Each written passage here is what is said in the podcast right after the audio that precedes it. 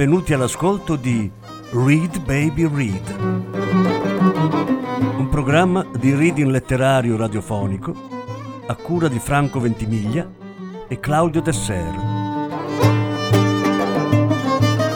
Voce Franco Ventimiglia. Regia Claudio Desser.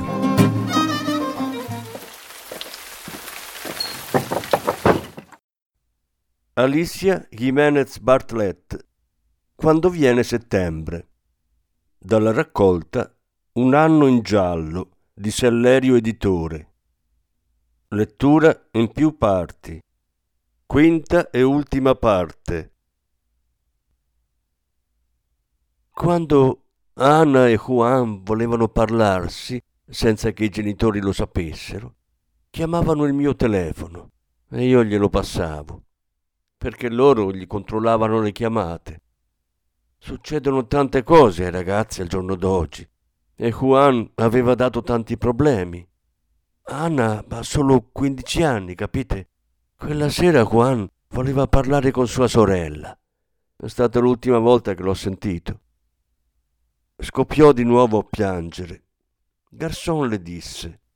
E i genitori esageravano un po', non crede?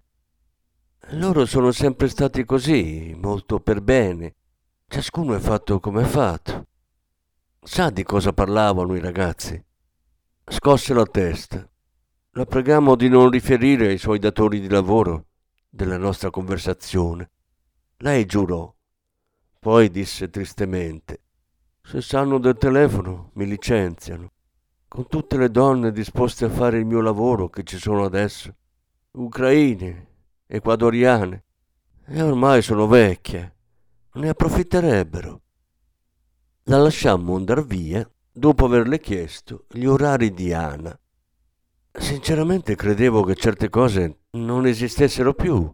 Donne di servizio legate a una famiglia per la vita. Ragazzi che si parlano di nascosto. Ma a quanto pare il passato riesce a sopravvivere a qualunque modernità. E la modernità ai Calves proprio non piaceva. A caccia della ragazza adesso, esclamai. Enrichetta ha detto che tutti i martedì alle sette va a fare nuoto alle piscine Picornelle. L'aspetteremo là. Un momento, ispettore. È il permesso del giudice. È una minore. Se glielo chiediamo, vorrà l'autorizzazione dei genitori. Ma senza quel permesso non potremo utilizzare nulla di quello che dirà. Non mi secchi proprio adesso, Fermin correremo questo rischio. Dipenderà da quello che ci racconta. Poi parleremo col giudice. Scosse la testa, considerandomi irrecuperabile. Io non ero disposta a lasciarmi sfuggire quella pista per nulla al mondo. Più tardi avremmo sistemato le cose. In tutti quegli anni avevo imparato che c'è sempre un modo per farla in barba alle regole. Dalle sei del pomeriggio montammo la guardia nell'atrio delle piscine. Avevamo detto alla signorina della reception che aspettavamo l'arrivo di Anna Galvez e che ci avvertisse quando la vedeva comparire. Il nostro tesserino la convinse. Alle sette meno un quarto, un suo cenno discreto ci indicò una ragazza che entrava con uno zaino. La abbordammo subito. Siamo della polizia, Anna, e stiamo indagando sulla morte di tuo fratello. Non si turbò eccessivamente. Era alta, molto bionda, con occhi grigi, freddi come il ghiaccio, quasi trasparenti. La somiglianza con sua madre era notevole. C'è un bar qui dentro? chiesi. La mensa, mormorò. Ci andammo. Lei era tranquilla, ci guardava senza la minima curiosità. Le parlammo di quello che ci aveva detto Enrichetta. A lui. È vero, Juan aveva parlato con me poche ore prima di morire. Che cosa ti aveva detto Anna? È fondamentale che tu ci dica la verità. Ha detto che si voleva suicidare. Aveva già il necessario. Perdemmo l'uso della parola. Io come garçon. Finalmente riuscì ad articolare. E tu? Io lo capivo. Ma come? Non hai cercato di convincerlo a non farlo, di dirlo a qualcuno, di intervenire? Perché? Da tutta la vita aveva tutti contro. Punizioni, disintossicazioni, dispiaceri, sofferenze. Non ne poteva più. Se avessi cercato di fargli cambiare idea, Juan si sarebbe ammazzato un'altra volta. Se lo avessi raccontato a qualcuno, non me lo avrebbe mai perdonato. E allora, come spieghi quello che è successo? Perché l'hanno trovato in un parco con quelle pugnalate? Io non so cosa è successo. Quella notte è o non è tornato a casa? Io ero a letto e cercavo di stare sveglia. Volevo sentire se tornava. Poi però mi sono addormentata e non ho sentito niente. Ma le nostre stanze non erano vicine. La mattina dopo mia madre non mi ha lasciata entrare in camera sua. Voleva che andassimo subito a scuola. Ho pensato che non era tornato e che mia madre non voleva che ce ne accorgessimo. Che cosa vi detto della morte di Juan? Niente, che Dio lo aveva preso con sé. Ho saputo tutto dai suoi compagni attraverso internet. E non ti sei stupita di quello che hai scoperto? No, magari prima di morire è stato aggredito. Aveva degli amici un po' balordi. Comunque, lui voleva morire ed è morto. Il resto non conta. Era irreale la sua apparente indifferenza il controllo assoluto delle sue emozioni, ammesso che ne avesse. Puoi farci un favore? Sì, non c'è problema. Rischiamo di avere delle difficoltà se si viene a sapere che abbiamo parlato con te. Sei minorenne. Nel caso fosse necessario, puoi dire al giudice che sei stata tu a cercarci. Se questo può dar fastidio ai miei, lo farò con molto piacere. Nemmeno tu sei felice a casa tua. Certo che no. I miei genitori sono odiosi. Però io sono più forte di Juan. Appena avrò 18 anni me ne andrò e non mi rivedranno più. Ma adesso non mi conviene. Lasciando una scia di inquietante serenità dietro di sé, Anna se ne andò al suo allenamento di nuoto. Garçon simulò un vistoso brivido dalla testa ai piedi. Bell'esempio di famiglia per bene.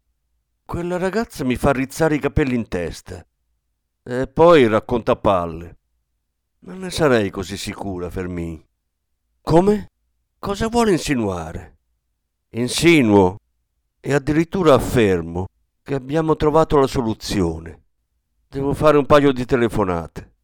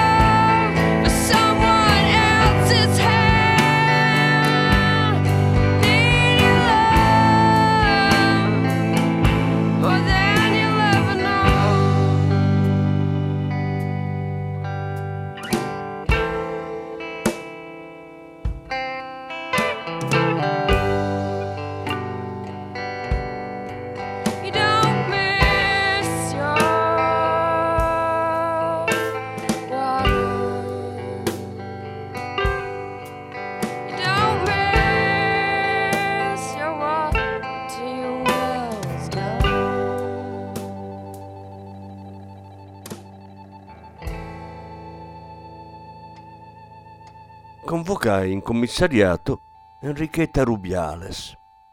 Avvertii che non si sarebbe trattato di una conversazione clandestina come la precedente, ma di un'audizione ufficiale. Parlai a lungo con lei delle conseguenze cui sarebbe andata incontro se ci avesse sottratto delle informazioni. Convocai immediatamente anche Marie Cruz e suo marito. Lui protestò, disse che era impegnato in un'importante riunione di lavoro. Così come avevo fatto con Enrichetta, spiegai che quello era un invito ufficiale a fornire informazioni. Incrociai fortemente le dita. Il vice ispettore le teneva incrociate dal momento in cui gli avevo rivelato quello che intendevo fare chiesi all'agente Dominguez, quando la coppia fosse arrivata, di accompagnarla direttamente nella sala degli interrogatori. Questa fu la prima cosa che irritò profondamente Riccardo Galvez. Non appena ci vide entrare, ci affrontò come se rivestisse lui l'autorità per diritto divino. Si può sapere cosa ci facciamo qui? Dobbiamo avvertirla che le sue dichiarazioni verranno registrate e che se lo desidera può chiamare un avvocato. Ma di che avvocato sta parlando? Io voglio sapere che senso ha che noi siamo qui e di che cosa siamo accusati. Siete qui per far luce sulla morte di vostro figlio Juan. Siamo già venuti altre volte. Abbiamo sempre offerto la nostra collaborazione. Cos'è tutta questa formalità? Lo capirà subito, signor Galvez. Si accomodi e parliamo. Si sedette di pessimo umore. I suoi occhi irradiavano fiamme. Chiesi, con tutta la tranquillità di cui fui capace, uno di voi è in grado di ricordare a che ora rincasò vostro figlio la notte del decesso?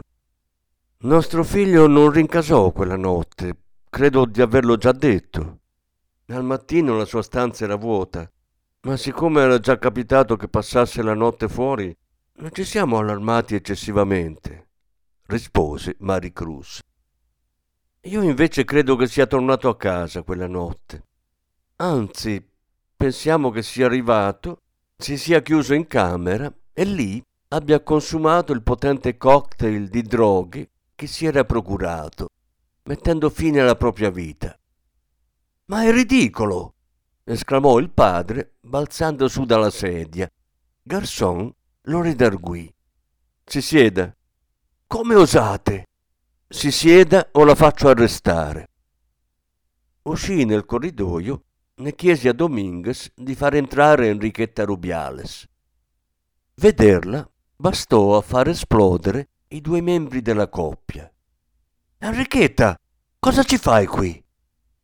La donna era intimidita e doveva aver pianto per tutto il tempo in cui l'avevo lasciata sola. Aveva gli occhi rossi e gonfi, il naso umido. Garçon tornò a imporsi. Non vi ripeterò ancora una volta di rimanere seduti e in silenzio. Enrichetta si sedette dove le indicavo. Non guardava i suoi datori di lavoro, teneva gli occhi bassi. Signora Rubiales, Può raccontare ancora una volta che cos'è successo la notte della morte di Juan Calves, per favore? Juan è arrivato a casa verso le due di notte. L'ho sentito perché la camera mia è vicino alla porta d'ingresso. Lo sentivo sempre quando faceva tardi. Poi ho avvertito i passi fino alla sua stanza. Allora mi sono rimessa a dormire tranquilla. Verso le cinque del mattino sono stata svegliata da una specie di grido soffocato. Mi sono spaventata sono uscita nel corridoio. La signora era davanti alla porta della camera di Juan, in camicia da notte. Era molto agitata. Mi ha detto va in camera tua. E io le ho obbedito. Pensavo che Juan ne avesse combinata una delle sue. Poi ho sentito il signore e la signora che parlavano sottovoce. Dopo un po' il Signore è venuto a bussare alla mia porta. Mi sono alzata e gli ho aperto. Era vestito per uscire. Mi ha detto di andare di là, nella parte della casa dove ci sono il salone e le stanze dei bambini. Mi ha detto di sdraiarmi sul divano, se volevo, e di stare attenta che non si svegliassero. C'era stata una fuga di gas dalla caldaia e andava a cercare qualcuno che la sistemasse perché era pericoloso. Mi sono stupita, ma neppure tanto, perché l'appartamento è vecchio, era già successo. E che altro? Nient'altro. Mi sono addormentata sul divano del salone, coperta con la vestaglia. Alle sette la signora mi ha svegliata e mi ha detto che era tutto sistemato, di preparare la colazione ai ragazzi che dovevano andare subito a scuola. Mi ha detto di non preparare niente per Juan perché non era venuto a dormire. Quando se ne sono andati tutti e mi sono messa a rifare i letti, ho visto che era vero. Quello di Juan non era disfatto. Poi è arrivata la notizia terribile. Non ha trovato strano che Juan non fosse venuto a dormire se lei lo aveva sentito? No, ho pensato di essermi sbagliata. E dopo ero così disperata per quello che era successo al ragazzo che non ci ho più pensato. Mi voltai verso la coppia. Maricruz era viola, suo marito di un pallore cadaverico. Prima che trovassero il coraggio di parlare, intervenni io. Il suicidio è un peccato terribile, vero Maricruz? Alle cinque del mattino ti sei svegliata. Volevi sapere se Juan era rientrato. Lo hai trovato morto nella sua stanza. Hai chiamato tuo marito. Avete considerato la situazione avete deciso di allontanare il cadavere da casa, di cancellare ogni traccia. Nessuno doveva sapere che Juan si era dato la morte di sua volontà. Lo avete trasportato fino al garage e poi in macchina, in un parco, il primo che vi è venuto in mente. L'idea delle pugnalate sembra abbastanza infantile, ma a pensarci bene non lo è anche se l'autopsia avesse determinato la morte per overdose. Le pugnalate indicavano che non era solo, ma con qualcuno che poteva averlo obbligato, indotto, anche con l'inganno, ad assumere la droga. L'ombra del suicidio veniva dunque allontanata.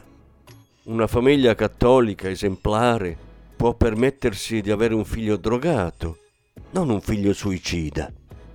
Il castigo per una vita sbagliata può venire solo da Dio. Come reggere l'onta di quel peccato davanti agli amici, ai professori, alla società? Riccardo Galvez crollò. Si coprì la faccia con le mani per scoppiare in singhiozzi secchi, convulsi, e ritrovò la forza sufficiente per dire lo abbiamo fatto per i figli, ispettore, per i figli. Come si può dire a dei ragazzi che il loro fratello più grande è finito così? Come si può dire che si è... Non riuscì a finire la frase. Anche Enrichetta Rubiales si mise a piangere. L'unica a rimanere impassibile fu Maricruz. Mi guardò con i suoi occhi vitrei, asciutti e inespressivi e mi disse, L'ho sempre saputo, Petra, che un giorno mi avresti fatto male davvero. E il giorno dopo, né io né Garçon ci eravamo ancora del tutto ripresi. E immaginai che per il giudice sarebbe stato ancora peggio. Come lo classifichi un delitto simile? Che ritorno, ispettore? Avrei bisogno di ripartire subito per una vacanza. Non credo che il commissario approverà.